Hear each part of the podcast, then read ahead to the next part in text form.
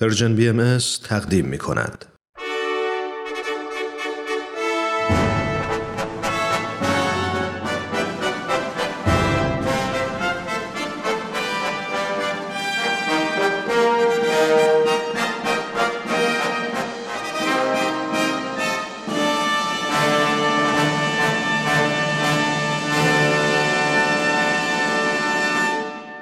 پیک یزدان دین در مسیر تاریخ.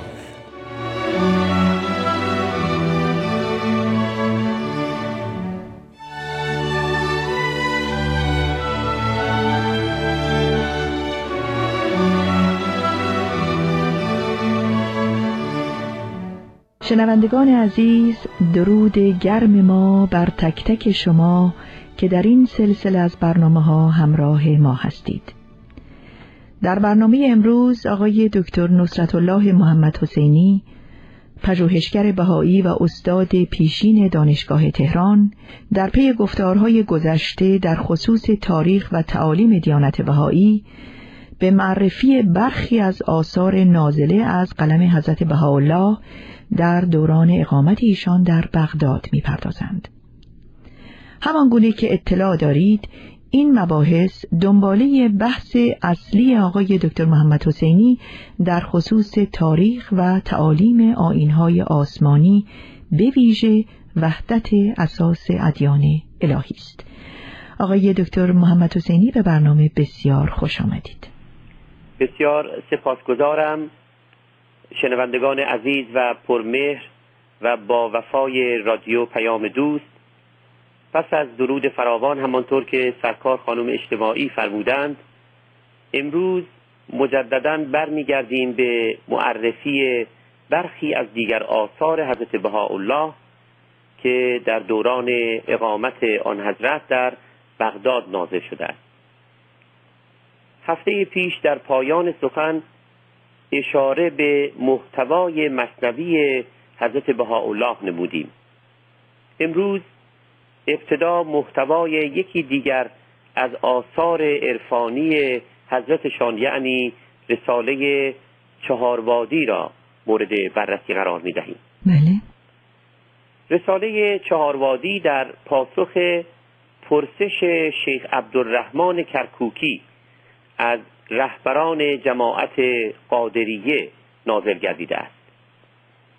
پیش از توضیح وادی ها به استناد بیانات است. به الله بجاست که توجه شنوندگان عزیز را بدین نکته جلب نماییم که مراد از همه این تفصیلات در رساله هفت وادی و چهار وادی و دیگر آثار حضرت بهاءالله چون کتاب جواهر الاسرار بیان لزوم تلاش آدمی برای وصول به حقیقت است بله. بیان این نکته است که آدمی برای وصول به کمال برای حرکت به سوی کمال مطلق که حق است باید اراده خیش را در جهت مشیت الهیه یعنی خواست خداوند خواست حق قرار دهد مشیت الهیه در هر دور وسیله مظهر الهی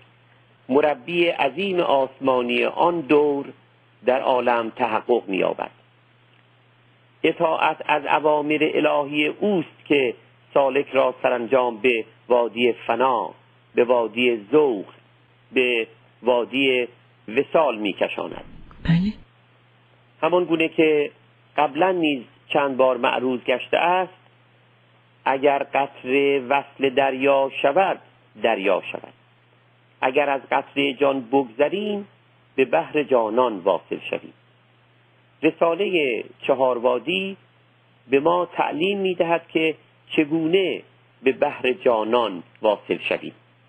آقای دکتر محمد حسینی ببخشید که سخنتون رو قطع می کنم اگر ممکنه برای شنوندگان عزیزمون بفرمایید که چرا در آثار حضرت بهاءالله چند تقسیم تقریبا متفاوت در خصوص تعداد وادی های سلوک دیده می شود و گاه ترتیب وادی ها نیز تغییر می کند چنانکه در هفت وادی وادی هفتم بقاء بالله است و در جواهر الاسرار وادی ششم وادی بقای بالله تلقی شده.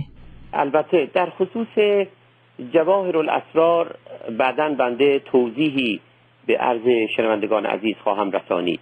بله. اینجا آنچه لازم است بیان شود این است که حضرت بهاءالله با ارائه تقسیمات متفاوت بر این نکته تأکید فرمودند که تقسیمات عرفا در گذشته در باب تعداد وادی ها تقسیم جزمی مسلبی نیست و موضوع بیش از آنچه که تصور شود کشفتاب دارد و به اصطلاح انعطاف پذیر است.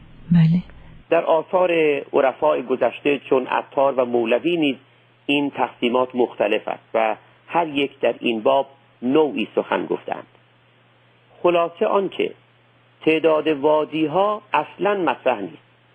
عدد در این مقام نقشی ندارد. اگرچه به شرحی که مفصل است عدد چهار در چهار وادی و عدد هفت در هفت وادی و عدد نه در جواهر الاسرار و کتاب ایقان می‌تواند نمادی از توحید و مظهریت الهی باشد. اما موضوع عدد اصولا مطرح نیست. محتوای وادی ها مطرح است که در هر تقسیم جان کلام یکی است و آن لزوم گذر سالک از سه مرحله توق شوق و ذوق است. بله.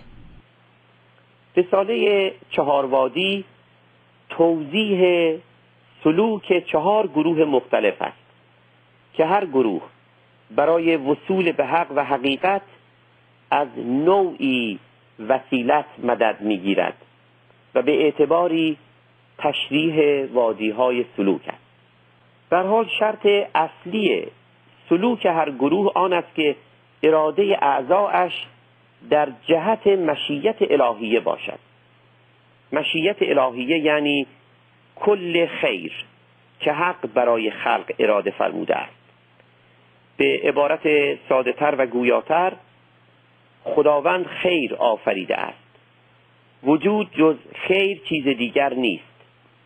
در وجود شر نیست. شر عدم است. وجود ندارد. شر عدم خیر است. چنان که تاریکی وجود ندارد. عدم نور است. اینکه وجود خیر محض است تقدیر یا قدر خوانده می شود. پس تقدیر یا قدر وجود خیر محض است.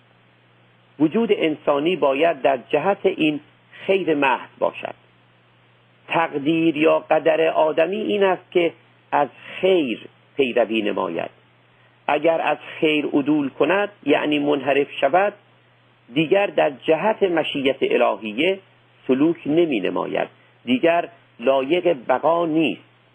آن کس که باقی است باقی بالله جهان آفرینش آن گونه آفریده شده است که سالک با تلاش با شوق بدین بقا دست یابد.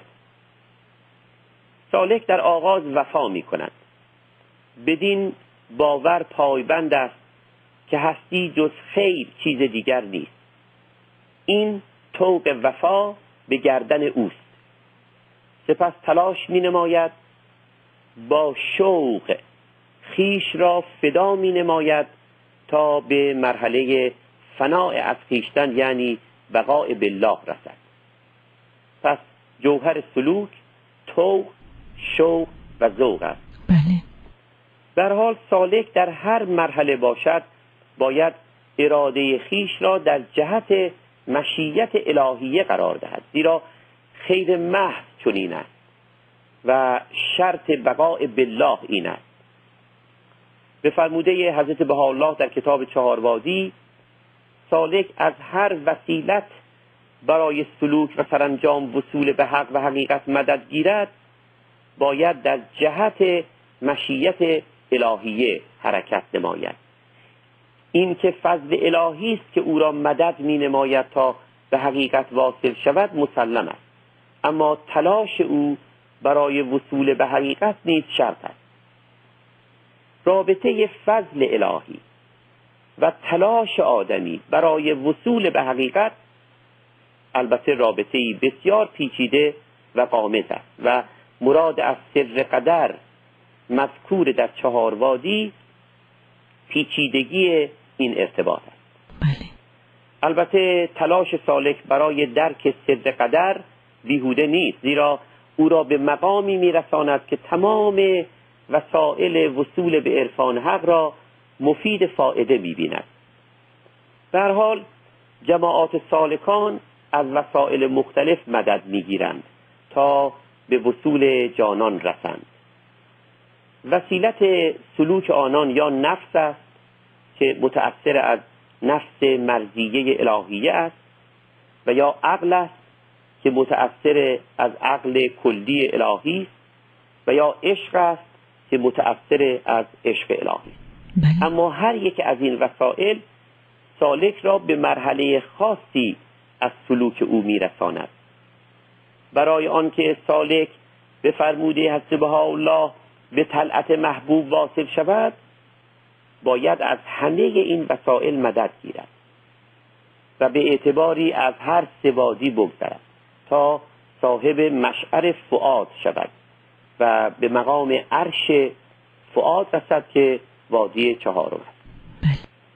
در این رتبه سر قدر یا سر رشاد را در حد توان خیش مییابد ولیکن از توصیف آن عاجز است.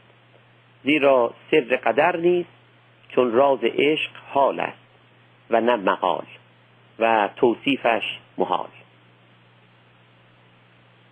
از دیگر آثار نازله از قلم حضرت بهاءالله در بغداد کتاب جواهر الاسرار است این کتاب به عربی و در پاسخ پرسش سید یوسف صدهی اصفهانی نازل گردیده است بخشهایی از محتوای این کتاب با مباحث بخشهایی از کتاب ایقان و چند بخش آن با محتوای رساله هفوادی تقریبا مشابه است. در این معرفی کوتاه تنها به بخشهایی اشاره می کنیم که تقریبا مشابه هفوادی چون کتاب مبارک ایقان رو در هفته های آینده معرفی خواهیم نمود نیازی به بررسی بخشهایی از جواهر الاسرار که مشابه ایقان است نیست. تنها می‌گوییم که در این بخش ها حضرت بهاءالله به سید یوسف از جمله میفرمایند که در خصوص علل مخالفت و عدم ایمان مردمان به مظهر الهی رسول الهی در هر دور تفکر نماید. میفرمایند که پیروان ادیان به علت تقلید از رؤسای خیش به حقایق روحانی مندرج در کتابهای آسمانی شخصا دست نمییابند و ای بسا که آن حقایق را نادیده می‌گیرند.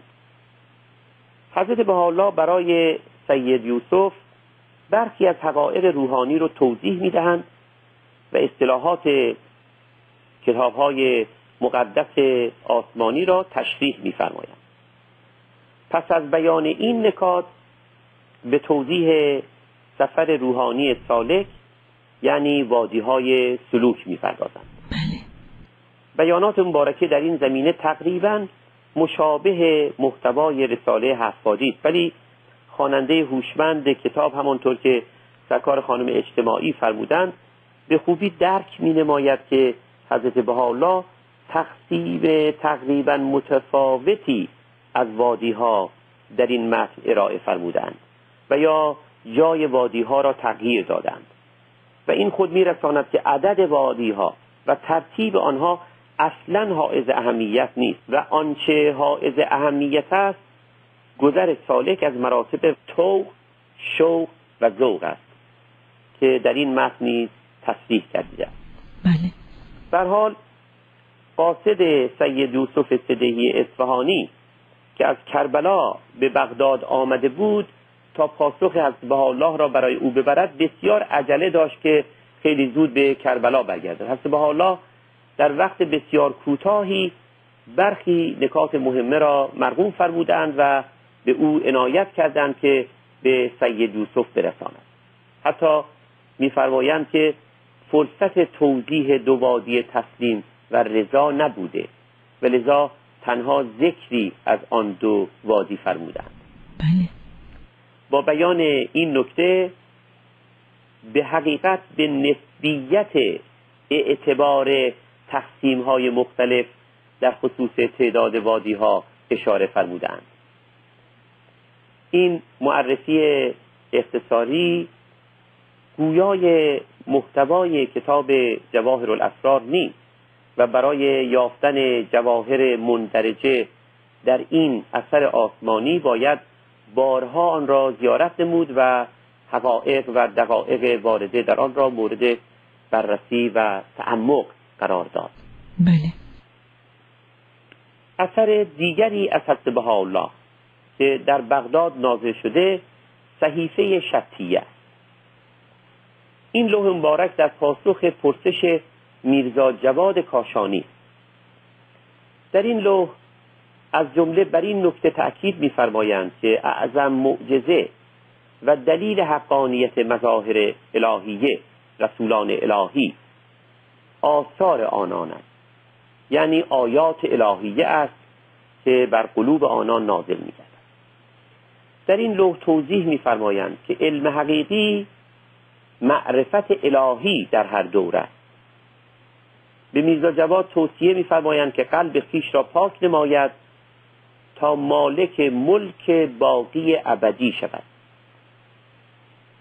به او میفرمایند نصیحتی عظیمتر از این نبود که به او القا فرمایند. اما بحث اصلی لوح در خصوص کیفیات ناشی از جریان آب شط است. جریان آب در رودخانه است. و به همین علت نام لوح صحیفه شتیه است. بله. حضرت الله ضمن کاربرد تشبیه بسیار زیبایی ظهور مظهر الهی رسول الهی را. در هر دور به رودخانه ای ماننده میفرمایند که چون جریان یابد در مسیر خود هر مانعی را معدوم می نماید و به راه خود ادامه می دهد. اگر صاحبان قدرت بر آن مصمم شوند که جریان عظیم رودخانه را معکوس نمایند و یا شط را صد نمایند بر اثر آب رودخانه چه خانه ها که ویران شود و چه نفوسی که در آب غرق و هلاک گردند ضمن این تشبیهات میفرمایند باید توجه داشت که آب رودخانه چه دشت ها و گلگشت ها را که سرسبز نماید و حیات جدید بخشد. در این لوح قدر یعنی تقدیر الهی و یا خواست الهی را به رودخانه تشبیه می نمایند و میفرمایند هر امری که در خلاف قدر یعنی تقدیر الهی. و یا خواست الهی باشد موجب نابودی فرد و جامعه انسانی می شود همچنین میفرمایند به هنگام جریان آب رودخانه هر نفسی و هر دشت و گلگشتی در حد ظرف خود از آن آب بهره می‌گیرد و حیات تازه مییابد. بله. البته مباد که احدی خیشتن را از این فیض عظیم محروم نماید. در این ارتباط تشبیه دیگری در صحیفه شستیه زیارت میگردد. حق و مظهر الهی به خورشید تشبیه گردیده و وجودات انسانی به اشیا و وسائلی که انوار خورشید را منعکس می نمایند تابش خورشید در گل انعکاس کاملی ندارد. ولیکن در آینه انعکاسی دیگر دارد و هرچه آینه صافیتر و پاکتر انعکاسش بیشتر است این است که مراتب عرفان نفوس متفاوت است و هر وجود در حد اندازه خود حقیقت را منعکس می نماید. در هفته های آینده به محتوای دو اثر دیگر از الله که در بغداد نازل کرده است. یعنی کلمات مکنونه و کتاب ایقان به اختصار اشاره می کنیم سپاس گذارم ما هم ممنونیم آقای دکتر محمد حسینی که به طور خیلی گذرا بخشی از آثار حضرت بهاءالله شارع دیانت بهایی را که در دوران تبعیدشان در بغداد نازل شده توضیح دادید. در انتظار ادامه این بحث در برنامه هفته آینده هستیم. به امید خدا تا هفته آینده خدا نگهدار.